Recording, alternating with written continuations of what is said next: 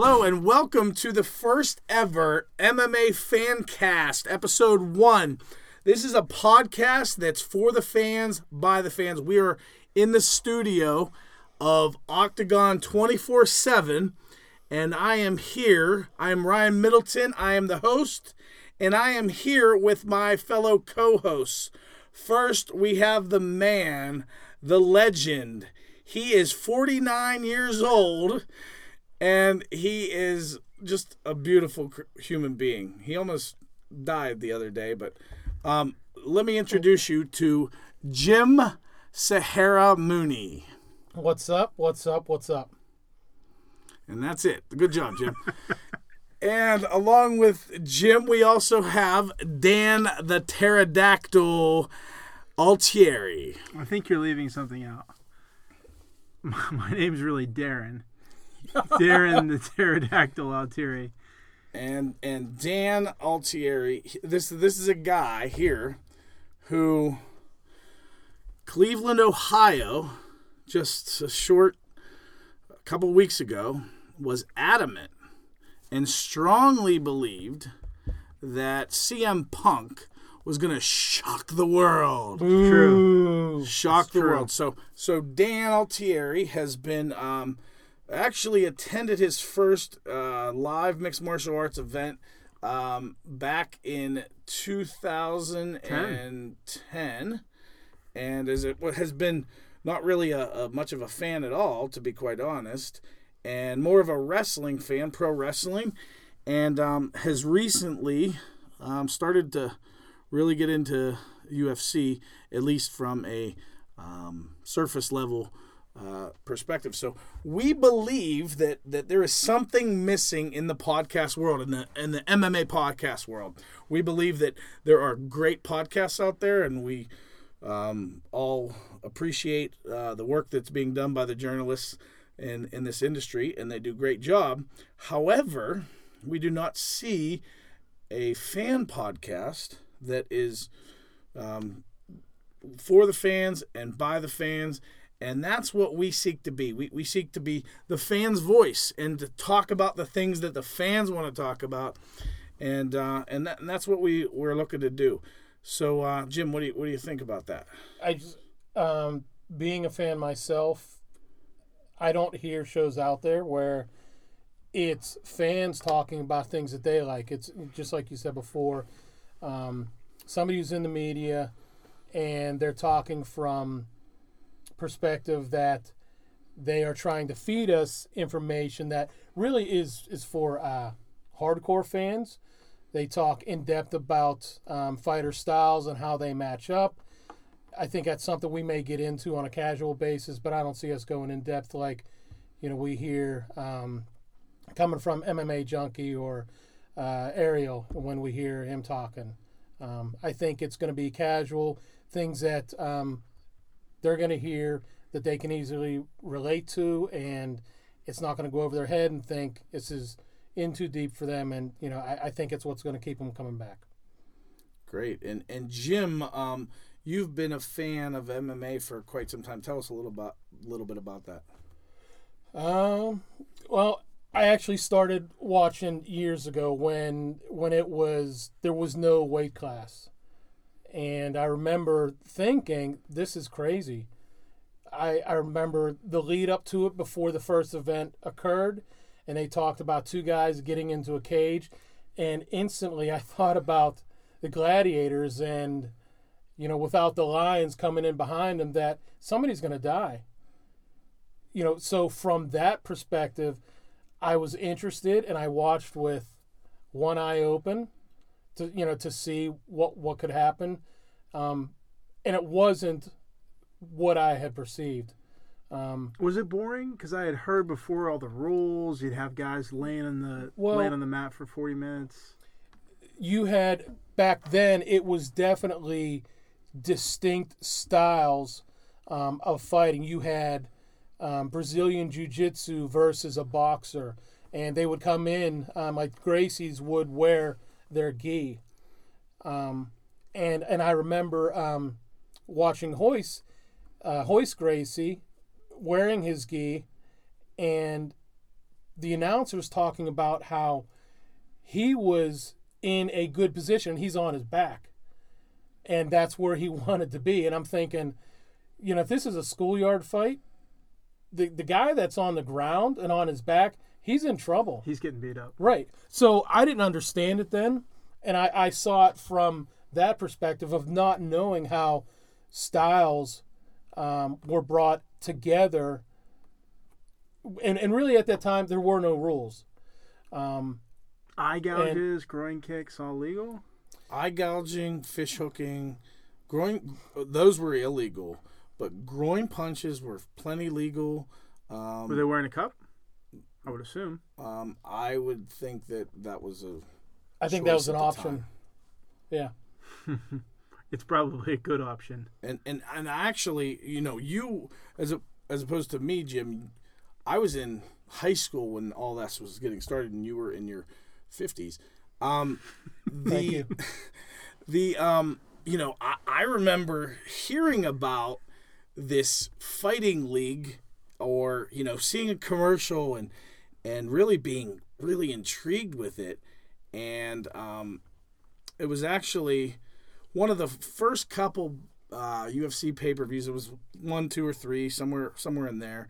That w- my friends and I ordered them, and my friends weren't actually um, real interested in it, but I just couldn't get enough. I just I I craved it, and I, I just loved it. And I remember thinking like, wow, this is like. It got me going. It got me started, and it still does to this day. But it was a different sport then. It was a, it was more of a spectacle then Right, right, yeah. um, as opposed to it is, is now where it's regulated. And that's really where the explosion with MMA came about.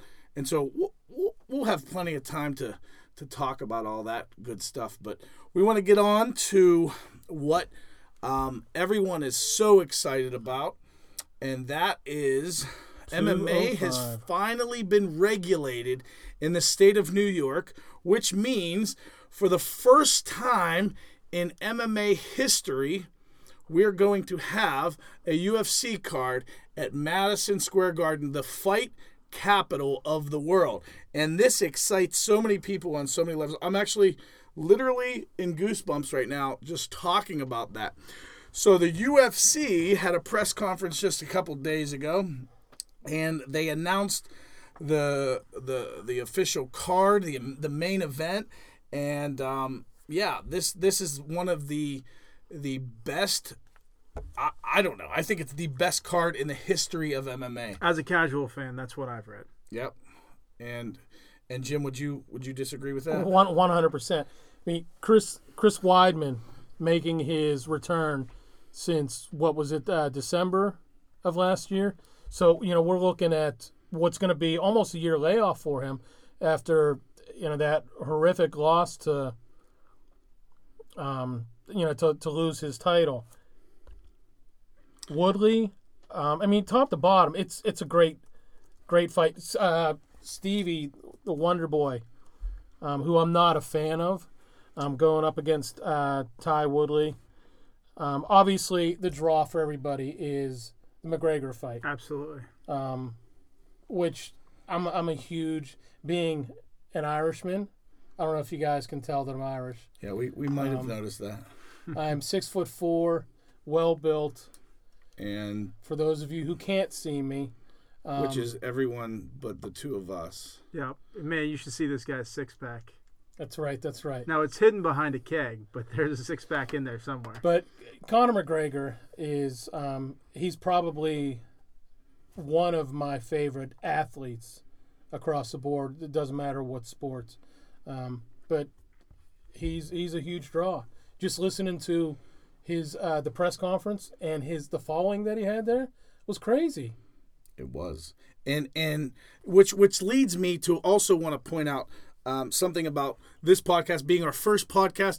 Want to let you all know that this is a podcast that you can be confident having in playing in the car with your kids. We are all family men. There are no explicit lyrics. You will uh, explicit language. You will not have to worry about that. Um, that is something that I also felt was was missing. wa- Was something that you could wa- uh, listen to, a podcast you could listen to for MMA with your kids in the car. I have three young boys. We all have young children, and that was a, a struggle for me. So, dads, and if there's any moms out there that are that are digging this show, I know my wife will be. You can have your kids in the car and listen to the show. But but back to that. Conor McGregor at the press conference and and and He's the best. Sm- he's best smack talker in all of them. the guy is genius. He's- Probably, and even in, even in pro, professional wrestling, he's probably the best promo guy right now, as far as draws, as far as how he talks, his image. I mean, he's always looking sharp. He's. Absolutely. He is a marketing genius. The guy puts on a show everywhere he goes. He is the center of attention without I- think he does it fairly effortlessly. I think that's the the the good thing about him. Now, Chael Sonnen was a little bit of the same way, but Chael seemed a little more effort. It seemed like he had to um, he had lines ready. He and, and Conor might be the same way, but he pulls it off as smooth as anyone I've ever But seen. Chael also got beat. well, So Conor McGregor, he's who he's he's been beaten by Nate Diaz. Well, he's lost three But- times. Okay, so he's lost three times. So Nate Diaz, again, casual fan. Nate Diaz was the first time that I saw him lose, and that was because he bumped up in weight class just to take a fight. So there's a man right there. Well, when, when else did he lose? that's not necessarily true. what's the truth. So so he had a so when you take a look at Conor McGregor and and I would say that Conor McGregor is awesome and he is a great um, example of someone who's who will go in there and fight against anyone. But when you take a look at it, I mean Nate Nate Diaz wasn't training. Nate Diaz was a week and a half out from a fight. He's not training for fighting. I mean the guy's doing marathons and and triathlons and things like that. But he's not training for a fight, so he's not really in shape. That was the reason that the fight was at 170. It was because he's not he's not going to make weight. He's not going to get down, and, and if he can, he would spend that whole 10 days working on a weight cut instead of getting a little bit of training in anyway. So that's the Aren't reason. these guys training in between though?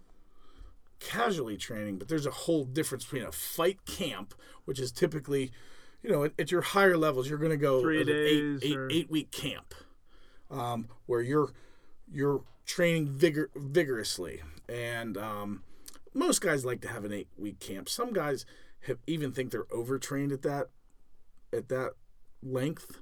Um, and some guys might have a 10 week camp, but Yeah. ultimately, I think on average, you're looking at about an eight week camp. So, um, so Diaz wasn't wasn't training necessarily to fight. Took the fight on short notice, and that's where the fight fell at 170. Now the rematch, Conor McGregor had lost at 170. Went in on the rematch, be, not wanting to change the circumstances that he had lost under. Wanted to have the rematch at the same weight to pr- to try to prove himself, right? Which he ultimately did. And as we all know, that was one of the biggest money making fights. So that's got to be. So the first one you figure was when Forrest Griffin fought Stephan Bonnar. Stephan Bonnar. Okay, so that's what got a lot of people in, right? Well, I mean, that's so to the the Ultimate Fighter. Mm-hmm. MMA had gotten regulated, but they still weren't getting people. There wasn't a way to capture people, so they ultimately ended up deciding on from a cou- different ideas that were thrown out there, a reality show um, where fighters fight to be on to be in the UFC. And so at the end of that season, Stephan Bonnar and Forrest Griffin were the two finalists that met on, on live Spike TV, and it got viewers. It was on right after Monday Night Raw. So it gets a bunch of viewers. These viewers see amazing, crazy, awesome fight, and people get hooked back in the UFC. Right. So now you've got that, and then take that. So that was 2005, 2006. Mm.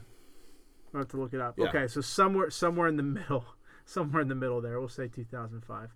So fast forward that 11 years or so, and now we have Nate Diaz, Conor McGregor, fight number two. It has all of the hype. It's got all of the pay per view buys, and it delivers.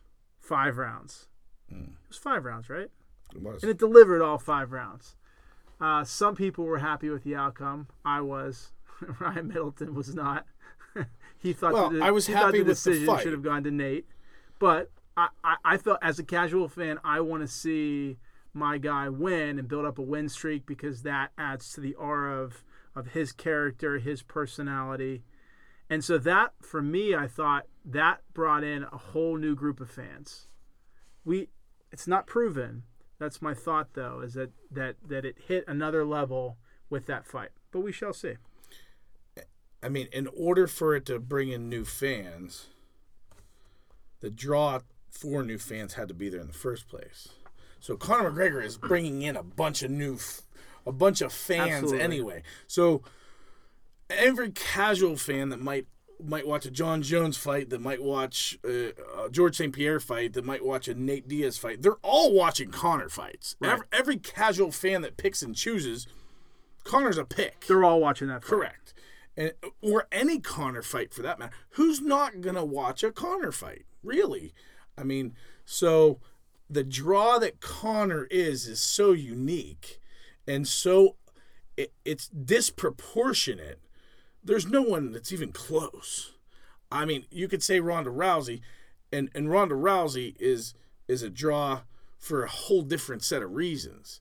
Um, but She has a lot of you know she she does movies. She's been on WrestleMania, and and I will say this: I don't even think WrestleMania had as many buys as a Conor McGregor fight. Would have to look that up, but I don't. I, I think I think they actually outdraw WrestleMania, which that's a pretty big deal. And this is a guy that's fighting three, four times a year, Conor McGregor, Yeah, which is not the normal for. the, but the- when you're making that kind of money, you got to put him out there. well, he's a fighting champion, and, and that's the, and that's the difference um, between Conor and a lot of the other guys, and a lot. Uh, you know, if someone's going to view him as a company man, well, if he's making fifteen million dollars a fight, which he's probably in that. He's got to be. If he's not, he's underpaid. Well, I just saw um, something today, and actually, this I believe came out uh, a few weeks ago that McGregor is in the top 100 for professional athletes um, who are going to finish out this year making the most money, and based on what they project at 205. He's going to end up with around right like right now he's at like 25 and change, and at the end of the year he should hit 40, maybe a little more than 40 million. He should he should make more than that. He's think about how much how many eyeballs he's gotten. Think about how much money has been generated from pay-per-views, from the gate.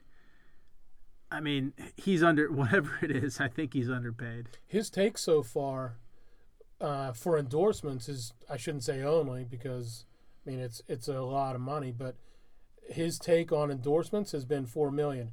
The rest of that, 21 million or whatever it is, has has come from his fights. And keep in mind that's disclosed too. I mean, I don't think it's like you know, like in the NFL, there's a minimum salary, and you know when contract negotiations happen and they're finalized, they're released. But we don't know how much Nike is paying. Well, actually, maybe we do. I know when LeBron James came out, they said he was making 90 million before he ever touched the basketball. So maybe they published that stuff. But I gotta I think, think, it- it's the difference between if you're a public company or a private company. I think public companies have, uh, you know, but I don't even. I don't think you know. Uh, WWE is a publicly traded company, and I don't think they release anything like that. well, I think if you dig enough, I think you can find out. I, I don't know. per per superstar, I don't know that you, you could tell. I think you Yeah. could, I think what you could see from a balance sheet is how much they pay talent in general. Which I got to tell you that you know between UFC and WWE, especially actually I will say this for UFC, they the reason why they sold for four billion dollars is because the fighters probably don't get paid as much as they should. Because if they were getting paid for for how much they're drawing, um, then that five hundred thousand dollars that CM Punk got was too little. And again, that's disclosed though, so we don't we don't really. I think that's one thing. Even as a casual fan, I, I don't buy what they're disclosing is what they're actually paying. They've got to be making more than They, that. they uh, I mean, most fighters, your mid, you know, your lower level guys are going to be making what is disclosed. They're not, you know, They're not making your any more first- than that. Yeah, But the lo- the the locker room bonus, I'm air correct. quoting And, here. and there's, but so, so, you know, Dana White is comes from the boxing um, industry and knows the corruption that goes on there and has managed fighters. Actually, that's how he got started in the UFC by managing um, fighters. And so he's no dummy. And I think he, say what you want, whether their fighters are underpaid or not, that's not for ultimately us to decide. But, um, we can certainly have an opinion. well, we can have an opinion, but ultimately, I think that that the um, ultimate goal um, for them as a business is to make money, and so I think that I don't know. I, I, I think that people that um, want to say, "Oh, they're they're they're not paid enough or they're paid too much," ultimately they're going to work that, that that out themselves, and they're going to have to. There could be a fighters union on the way in the near future, and I think that could be good or bad for the sport. I wonder if that would change wrestling though. If they unionized, if that would spark anything in wrestling. I don't know. I will tell you this though that some of the guys that are on the bottom of the card, you're right, they probably are getting what's disclosed, and I don't know that they're worth much more than that. I mean, I do see a big difference in somebody getting, you know, a couple thousand dollars Reebok sponsorship and maybe you know, 10 or 15,000 dollars for a fight. They do get uh, things that I would call sideline endorsements. Yeah, they got to Like be getting apparel. something. Sure. Um, Yeah, merchandising is, yeah, merchandising. but they don't merchandise nearly as much as WWE does. No, no, UFC is still in it. I mean, even though we're we're about to go into UFC 204, we're talking about 205 now, but it's still in its infancy as far Absolutely. as um, popularity goes. It's a huge rush to um, probably from 100 to where we are now. I, I'd say the fan base has increased tremendously. Probably from 50 to 100, it may have doubled. I don't know you know if there's any way to to get numbers but there's there's so much more to come and you know like Ryan was saying I don't know what the what the union would do but money wise um, yeah I, I don't know uh, what's going on with the endorsements um, if your air quotes I'm using um, if there are I don't know anything about that the the locker room um, bonuses Well, th- I mean, you don't know about it because they don't disclose it. right Well, ultimately, for me, that's for that's for. I want to be a fan and just enjoy it. I don't want to worry about locker room bonuses or disclosed or any of that stuff. Listen, I never heard. I never hear champions complaining that they're not making enough money. I don't hear Conor McGregor saying I'm not making enough money. He hasn't. I thought he said he No. did. I thought he, He said, said he- he's worth 4.2 billion, but I mean, he's not he's not saying, "Oh, you know, Dana White said he's he's great to negotiate with." So I I don't Yeah.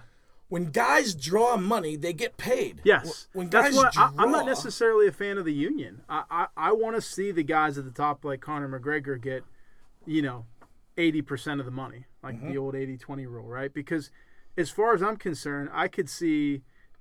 I could see just the Conor McGregor fight, no undercard, and to me, it's still worth the price of admission. Right. Well, we go back to what I would consider boxing's heyday, um, and you had Tyson, Tyson. absolutely. You know, you had you know Chip Tam versus Salami on the undercard, and nobody cared about that. They just wanted to see Tyson, and they wanted to see how quick. Yeah, I love salami too. I'm sure you do. Um, I like fr- fried salami, by the way. Um, but Thank nobody you. nobody cared what was happening on the undercard. It was all about that main attraction. Absolutely. And for the UFC now, um, with what I would call to be a, a big blow to uh, to UFC's marketing um, a little while ago, and that was when Rou- Rousey went down and lost the belt. McGregor was right there to to carry the load, and it wasn't like he said, "Hey, give it to me," or he asked. He that's just how he is. That's his personality, and people want to see him, and if he can back up what he says. Well, and that's the difference between Conor McGregor and anybody else that can talk, is can they back it up? Conor McGregor clearly can, and I think that's what adds to you know his smack talk is that he talks smack and he backs it up. So one of the things that I think when I think about Conor McGregor and I think about his his rise to the top and how he how he's catapulted up to the top, you got to realize he went through opponent after opponent. He was predicting first round knockouts and they were happening, and the competition got tougher, and he predicted it, and it happened. Then he got up to Aldo, and that was where the the the the true test came, right? 13 and so, seconds. And so he beats Aldo in 13 seconds. And then, so that takes us to Ho- Jose Aldo. I want to talk a little bit about this. I thought it was Jose. It is Jose, but, you know, it, we're, we're casual here, right? We want to make the casual fan more comfortable. But it is pronounced Jose Aldo. So Aldo wants um, he won the interim belt. He loses to Conor McGregor in 13 seconds. Fights Frankie Edgar for an interim championship because McGregor's fighting at 170 against Nate Diaz and all that. So Aldo wins uh, uh, the inter- interim belt and wants to have that shot against M- M- uh, Conor McGregor. McGregor has his sights on bigger, m- more powerful fights. And listen, I more power to him. The guy is going out, he's fighting against top level competition, challenging himself, looking to break records. The, the things he has done is unheard of, unparalleled. So I say more power to him. So we take a look at Jose Aldo. He is livid. He has told the UFC he wants cut, he wants out of his contract. He he he is very angry. This is the guy that lost in 13 seconds, mind you. So does Jose Aldo have a good point here? It, should he be as upset as he is, and should he be reacting the way he's reacting? Well, he can feel any way he wants about it, but at the end of the day, what's in it for Conor McGregor? What's in it for Dana White? It's true. So for me, I'm like, I don't really have an interest in that rematch. I don't think Aldo has done enough to deserve a rematch. So take a look at from Conor McGregor's perspective, right? This is a guy, Jose Aldo, who has dropped out of innumerable fights. I, I don't know the exact number. We could probably f- look it up here. But he's dropped out of many championship fights over the over the course of his his run. Um, Conor McGregor has had guys drop out on fights against him, including Jose Aldo. So that's money out of his pocket. He, so I think that the the the opportunity to fight Jose Aldo for Conor McGregor is not attractive in any way. I mean, I would guy- still watch. I would still watch any Conor Correct. McGregor fight. But but if you're Conor McGregor, why not try to win be the first guy to win simultaneous belts in the UFC? Why not use the leverage that you have generated for yourself to do things that are amazing? And I just see that Jose Aldo Jose Aldo fight as unattractive. There's nothing to really gain. You already beat the guy in 13 seconds. It's going to take longer, so it's going to be less impressive regardless. There's just nothing to gain there. um, that first fight, and I, I don't know if I should call it the first fight, you know, because I we don't know if there's going to be a second one. I think there will be eventually, and I think Aldo right now is trying to be that uh, squeaky wheel, getting the grease. I think eventually Dana White is going to have to, somebody's going to have to um, hold his feet to the fire because leading up to 205, he kept saying um, that McGregor you know, has got to go back and defend his title in the featherweight division, and um, and he was telling Aldo that the fight was coming back to him and he would get a chance at the belt. Or that he would strip him of the belt. Right. And then here we are, um, you know, a couple days out from the press conference. It's announced that McGregor is fighting Alvarez and Aldo is talking about retiring now. I think eventually um, he's going to get a shot again, just my opinion. But the interest for me in that first fight, uh, what was it, 194? Um, it was McGregor. It wasn't to see Aldo. Mm-hmm. I, I wanted to see McGregor. Sure. So I, I think Dana Dana White is going to ride this wave, this McGregor wave, and see where it takes the UFC. And if if the fans want to see him fight um, Aldo again, it's going to happen. I think it will. I just don't know what the time frame is. There's, Yeah. there's a lot of good matchups though. I mean, you can do the the third fight with Nate Diaz, which I I would probably hold off on a while to do that because especially if Nate's going to have to cut weight to make that fight. And I think you need distance. You need time. Absolutely. Yeah. I think that is kind of more of the I could see that Well, they're not they're not fighting that trilogy fight at anything but 155. Right. Yeah. And I don't think they're going to do it for a while. I think kind of like if look at the uh, the Pacquiao Mayweather fight and how that was. You know, they talked about it for a long time, right? Years and kind of build it, build it. I don't think that it'll be that long, but I I definitely think. I mean, okay, so they've each won one, and now they've got to drop down, and that that probably favors McGregor. I mean, McGregor's on a huge streak, so. I mean, you know, Diaz is probably going to get a nice payday out of it, but I don't know that anybody is expecting him to, to beat him at that weight. I'm not. I'm expecting McGregor. So, so if if that's a fight that you know we're not necessarily interested in seeing the outcome, it's just a matchup. I hold off that fight for another year or two, or maybe longer. Maybe maybe that would be a good fight, a rebound fight for McGregor if he does lose, to maybe make that his next one. Hopefully he doesn't, but. Well, I just don't know what what what interests Diaz right now, other than McGregor fights. because I mean, the guy was making fifteen thousand dollars a fight before. Is that what he was making? I mean, it wasn't. He What- was being severely underpaid. I don't know what that was the disclosed amount, I, and I, maybe 15's low. It was low. If Mickey Gall got 30, I'm thinking ATS probably got more than that. Yeah. Well, he got 15 more for. Uh, I think 15 and 15. Sure. no, I thought he got 30 and 15. I don't know. For the McGregor fight, the first one. No, no, we're talking about uh, Gall. You, were you mentioning Mickey Gall? Oh, no, Mickey Gall, I think, got 30. I thought it was 30 Oh and no, 15. oh, no, no, maybe it was 15 and 15.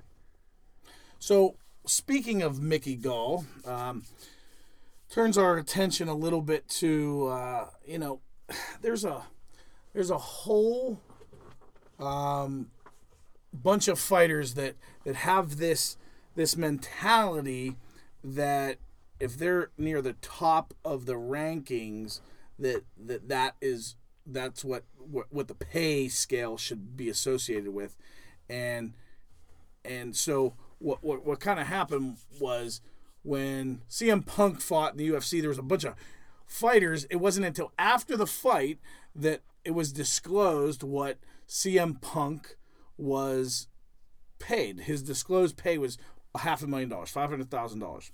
So there's a bunch of of uh, of fighters who were very angry about that amount because they've never seen anything like that and they're much better fighters than him. And it just got me to thinking these fighters are they seeing the bigger picture? No. Not at all. Talk to me about that. Um, initially, when I heard about the uh, CM Punk's uh, take home for that, I thought it didn't seem fair. But um, in the in the big picture, it it absolutely was that that fight card that card um, for the hardcore MMA fan. Um, the main event main card was was an awesome card. We were there to witness it, um, and we saw some awesome fights. Um, you know, but so many people wanted to see what CM Punk was going to do, and that alone was, you know, It It drew eyeballs. It, absolutely. He, I, I, I think I read somewhere where, um, just because of him, they estimate that he brought in anywhere from like 125 to 250,000 pay per views just because of him. So that and, and that equates the figures I saw as far as monetary were 3.5 to 6.5 million dollars. Right. And Mickey Gall could have made nothing on that fight and he still would have came out ahead because nobody would know Mickey Gall right now as much as they do if it weren't for that fight.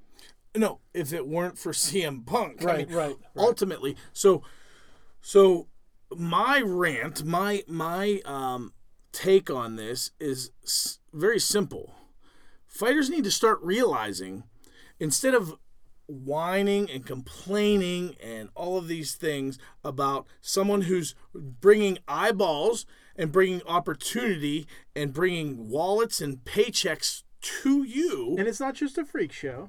Exactly. You need to capitalize, spend time making yourself more marketable, spend time making yourself making people care about you. One of the things that, um, as anyone who is a fan or a big fan of pro wrestling, which um, Dan is, and I grew up a big wrestling fan, and kind of with my kids growing up, um, kind of got back into it a little bit. The best thing you can do is to be loved or hated. The worst thing you can do is for people to feel indifferent about you. And so if you're a fighter and the fans are indifferent to you personally, you might be you might be a- decent fighter, ground and pound, you know. Chael Sonnen was that. Chael Sonnen is a picture of a boring fighter. But guess what? He made himself marketable. And I don't think that the some of these fighters are putting two and two together that this is a business and when you draw people in you put butts in seats you put pay-per-view numbers up you get compensated for that it's not always about whether you win or lose you can win win win win win and not be marketable and you're not going to get the Conor McGregor paychecks you're not going to get hugely compensated when you're not a draw I think that's the difference too. So so professional wrestling is sports entertainment. UFC is a sport, but there's definitely an entertainment aspect to it. That's why you don't see Jose Aldo fighting Conor McGregor. You see Conor McGregor fighting Eddie Alvarez. Why is that? Well, because it's entertainment and the goal of any business is to make money. And if you're in the fight business, by default, you're also in the entertainment business. Now, I'm not talking about entertainment in the sense that any of it is fixed. I'm not talking about in the sense that a fighter has to change their personality and everybody has to be like Chael. Everybody has to have this, you know, Conor McGregor over the top personality.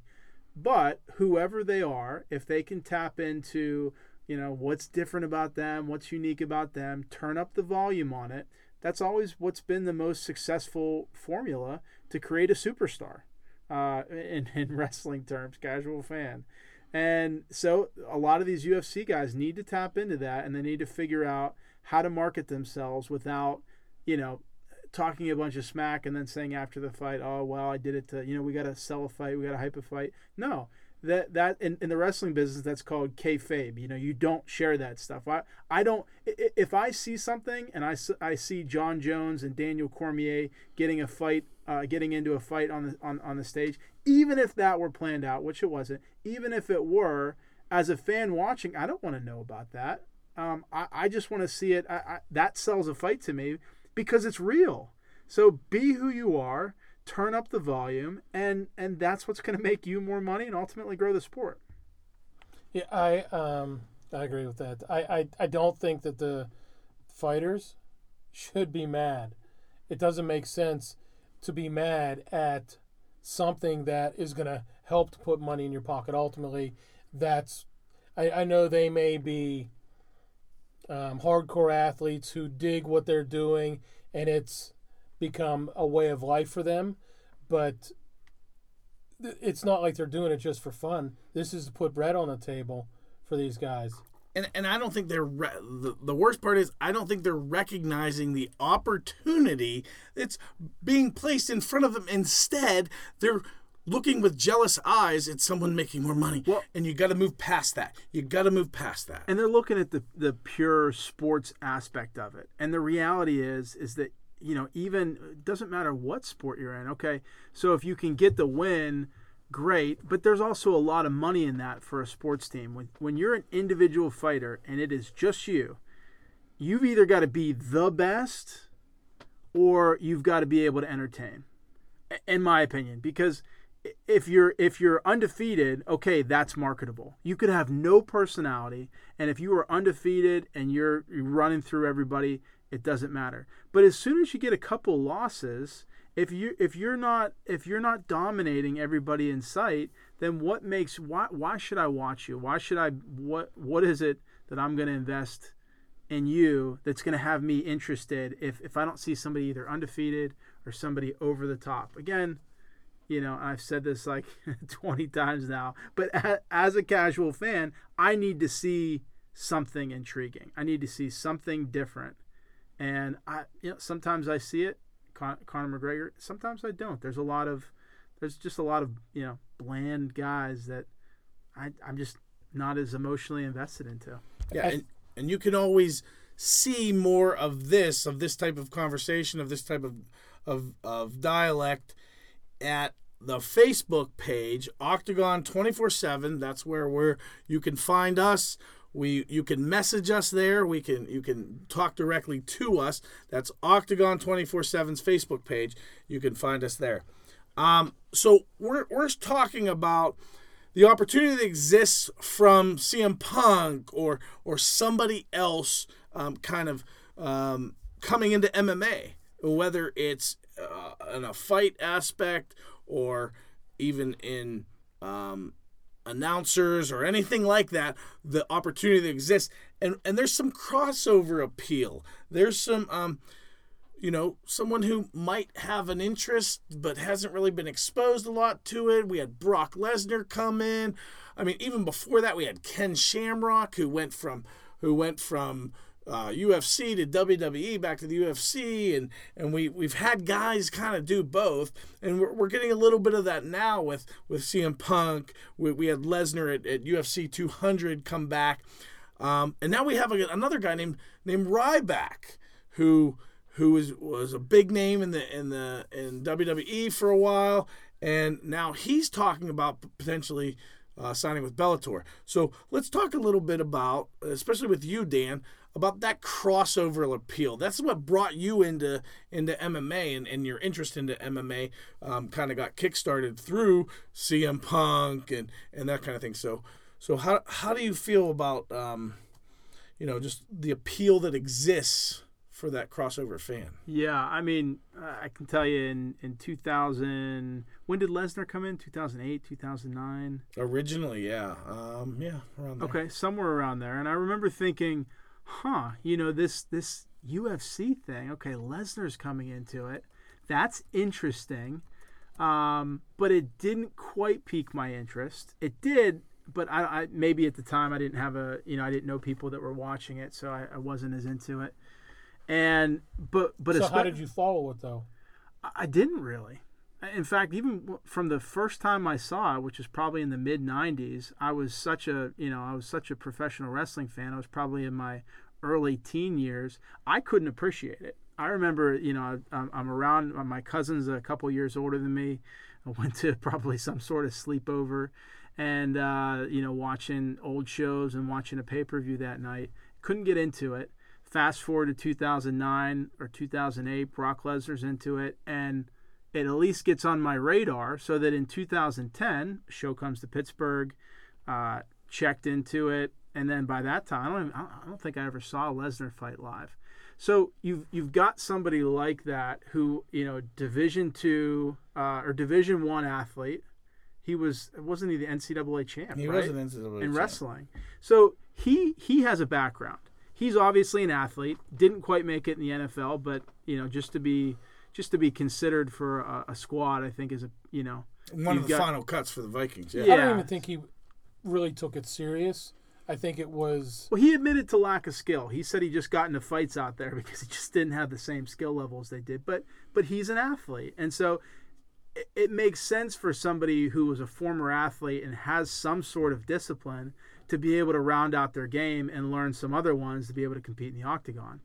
But then now that you know, uh, I, obviously, I, I as a wrestling fan, I always thought, okay, CM Punk, here's this guy that's he's disciplined, he's dedicated, he was the best in, in the world, and and you know, in, in wrestling. Surely, if he gets two years, he's going to be able to take on uh, somebody that hasn't had a lot of fights, and at worst case, uh, he's going to make it really competitive, and he's going to get himself another fight.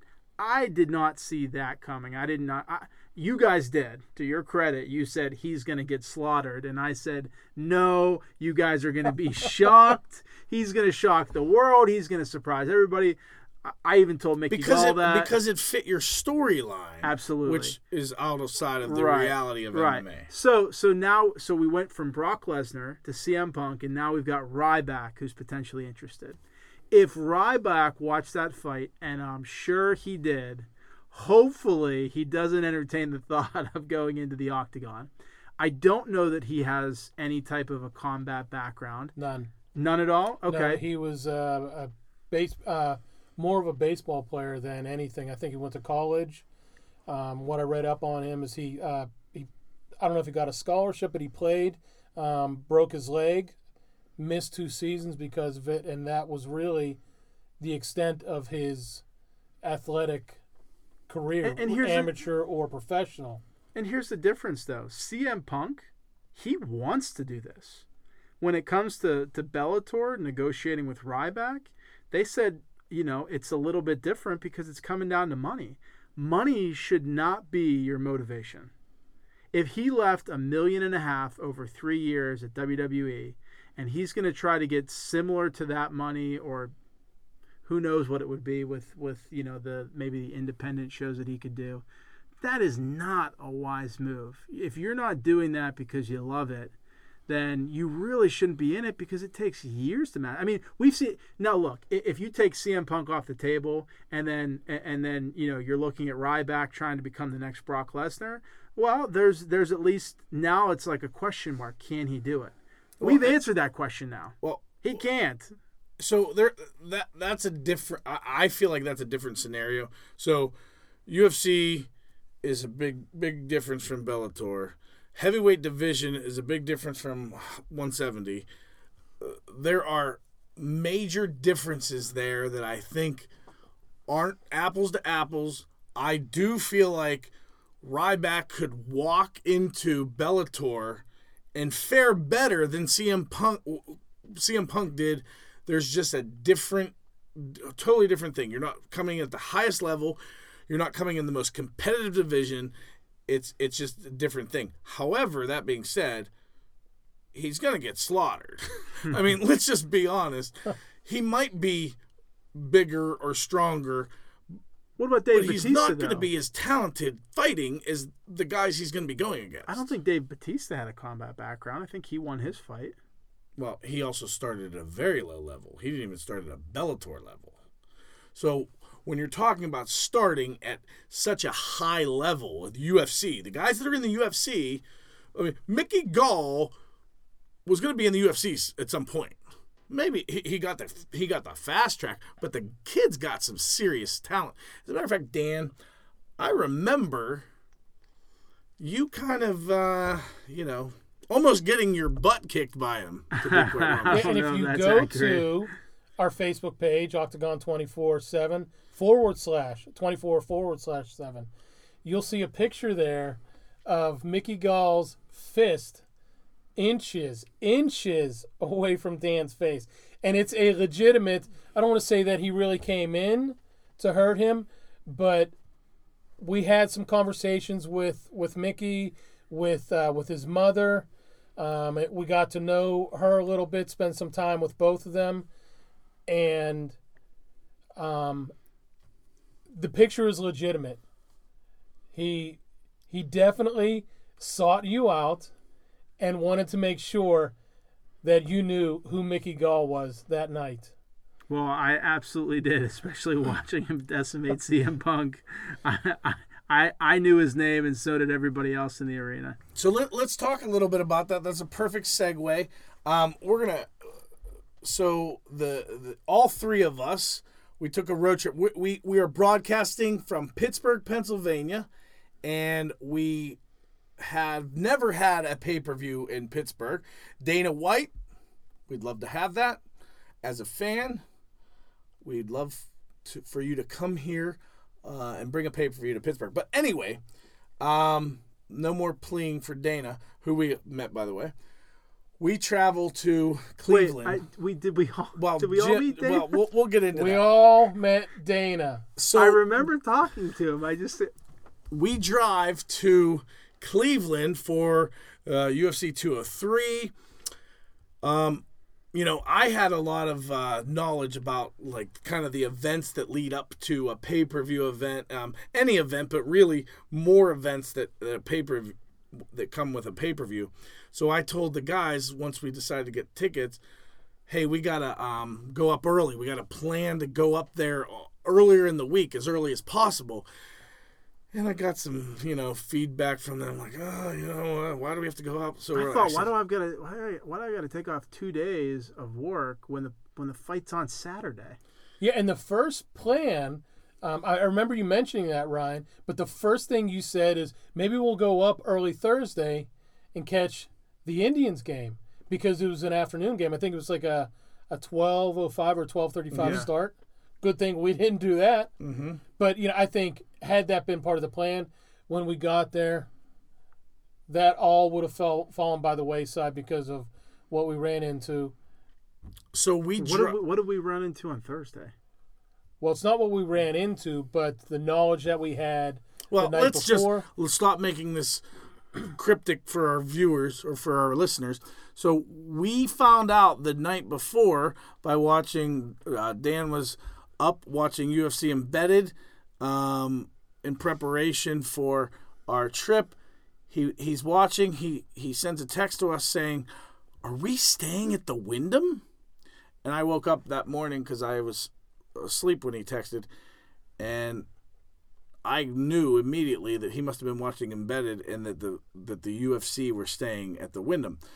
So we get there, and within um, we didn't really see much Thursday. We get there at like around noon, and we go to the uh, press conference, and we run into Mickey Gall's mom his aunt. and his aunt, and we start talking to them, and that's our first real experience with with um, meeting somebody and talking with them at the uh, at the press conference. So the press conference ends, and we go, we head back to the uh, to the hotel, and from that moment on, um, we were really hanging out with many of the fighters uh, from the UFC. They were staying in the same hotel. They're hanging out in the lobby, just kind of chilling. And we were just kind of chilling there too, kind of like, wow, this is pretty incredible. Do you remember who we saw on the way back that first day on our way back to the hotel? It, um, I, oh, it was um, uh, uh, Travis Travis Browne, Yep. yeah, That's right, Nobody, I mean, you know, I mean, there's Mr. Rousey. people on the streets, but Mr. he's Rousey. just he's just walking like he's nobody, and you know, to everybody there, all the people and you know walking around, he basically was. Yeah, and and so as a as fans, as three fans that were going up there, we are like jaw dropped. We're like hanging out with Alistair Overeem and hanging out with Travis Browne and and Mickey Gall and and we did run into CM Punk. Uh, we ate breakfast next to him.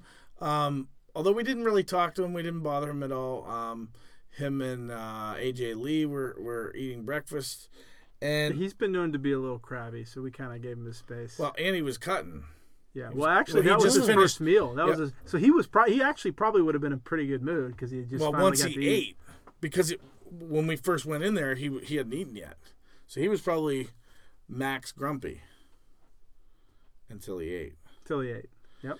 So we just absolutely had an amazing weekend. Um, we were one of the things we were talking about was, oh man, I you know who I'd love to run into is Dana White, and and we're walking. There's a um, So from the Wyndham, we we walk back and forth. There's maybe three quarters of a mile to the to the to the arena, and we, we walked uh, the way we walked, and the most logical way to walk. We kind of walk down this this alleyway that used to be an actual road, but was kind of closed off, and there was outdoor seating for the for the restaurants and bars along that along that stretch.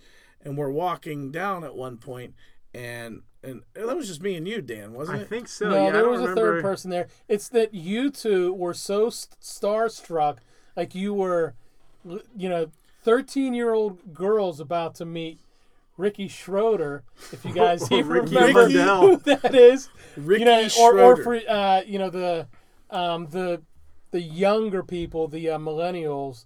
Um, How about Justin Timberlake? Justin Timberlake, yeah. Well, I, the millennials are going to be like Justin Bieber. Oh, good point. Good Yeah. point. Go with the Beebs, yeah. Always good to bring up Justin Bieber's name on any podcast.